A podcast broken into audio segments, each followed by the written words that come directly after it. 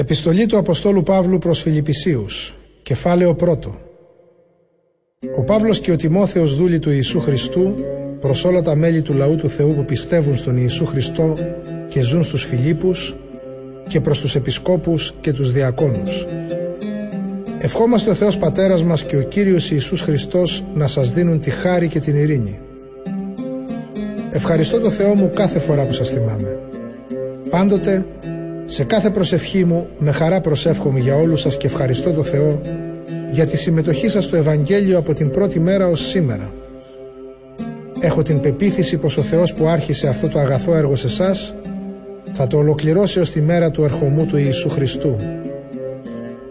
Αυτή η σκέψη μου για όλους σας είναι δικαιολογημένη αφού σας έχω μέσα στην καρδιά μου γιατί όλοι σας μετέχετε στη χάρη που μου δόθηκε τόσο τώρα που είμαι φυλακισμένος όσο και όταν ελεύθερος με το κήρυγμά μου υπερασπίζομαι και βεβαιώνω την αλήθεια του Ευαγγελίου.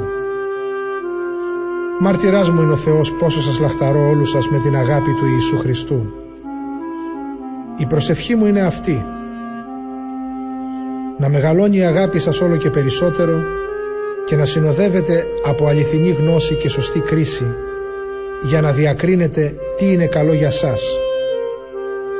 Έτσι θα είστε καθαροί και χωρίς κατηγόρια την ημέρα που θα μας κρίνει ο Χριστός, πλούσιοι σε καλά έργα που προέρχονται από την πίστη στον Ιησού Χριστό, για να δοξάζετε και να υμνείτε ο Θεός.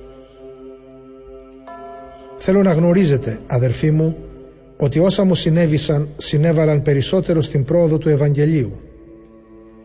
Έτσι όσοι υπηρετούν στο πρετόριο και όλοι οι άλλοι έμαθαν ότι είμαι φυλακισμένος επειδή κηρύττω το Χριστό. Και οι περισσότεροι αδερφοί αντλώντας από τα δεσμά μου εμπιστοσύνη στον Κύριο, με μεγάλη τόλμη κηρύττουν, χωρίς φόβο, το Λόγο του Θεού. Μερικοί βέβαια από αυτούς κηρύττουν το Χριστό από ζηλότυπη και ανταγωνιστική προς εμένα διάθεση, άλλοι όμως από αγαθή πρόθεση. Οι πρώτοι διαδίδουν το χριστιανικό μήνυμα με ανταγωνιστική διάθεση και όχι με αγνά ελαττήρια, νομίζοντας ότι έτσι θα προσθέσουν ακόμη μεγαλύτερη θλίψη στα δεσμά μου. Ενώ οι άλλοι ενεργούν από αγάπη γιατί ξέρουν ότι μου έχει ανατεθεί από το Θεό η υπεράσπιση του Ευαγγελίου. Και τι με αυτό, ένα πράγμα έχει σημασία, ότι με κάθε τρόπο, είτε με ιστεροβουλία είτε με ειλικρίνεια, ο Χριστός κηρύσσεται. Γι' αυτό χαίρομαι.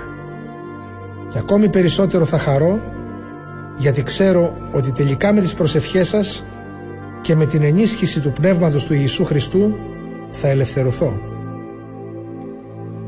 Έχω την έντονη προσμονή και ελπίδα ότι σε τίποτα δεν θα ντροπιάσω την αποστολή μου, αλλά όπως πάντα, έτσι και τώρα με πολύ θάρρος θα αγωνιστώ, ώστε να δοξαστεί ο Χριστός με όλο μου το είναι, είτε με αφήσουν να ζήσω, είτε με καταδικάσουν να πεθάνω γιατί για μένα το να ζω σημαίνει ζωή με το Χριστό και το να πεθάνω είναι κέρδος.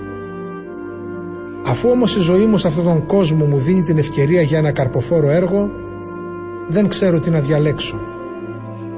Και τα δύο με συνεπέρνουν. Από τη μια μεριά επιθυμώ να φύγω από αυτόν τον κόσμο και να είμαι μαζί με τον Χριστό, που είναι το καλύτερο απ' όλα. Από την άλλη όμως, το να παραμείνω στη ζωή είναι πιο απαραίτητο για σας. Και με αυτή την πεποίθηση ξέρω ότι σίγουρα θα μείνω στη ζωή για χάρη όλων σας για να σας βοηθήσω να προκόψετε και να νιώσετε τη χαρά που δίνει η πίστη.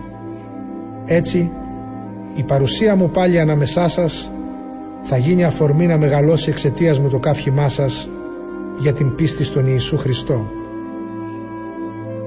Εσείς προσέξτε μόνο να ζείτε με τρόπο αντάξιο του Ευαγγελίου του Χριστού ώστε είτε βρίσκομαι ανάμεσά σας και σας βλέπω, είτε βρίσκομαι μακριά σας, να πληροφορούμε για σας ότι είστε σταθεροί και σας ενώνει το ίδιο πνεύμα, ότι αγωνίζεστε σαν ένας άνθρωπος για την πίστη του Ευαγγελίου και ότι σε τίποτα δεν σας φοβίζουν οι εχθροί σας.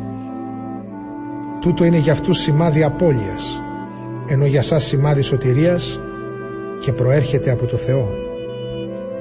Γιατί σε εσάς δόθηκε το χάρισμα όχι μόνο να πιστεύετε στο Χριστό, αλλά και να υποφέρετε για Αυτόν, διεξάγοντας τον ίδιο αγώνα που είδατε να διεξάγω εγώ και που τώρα μαθαίνετε ότι τον συνεχίζω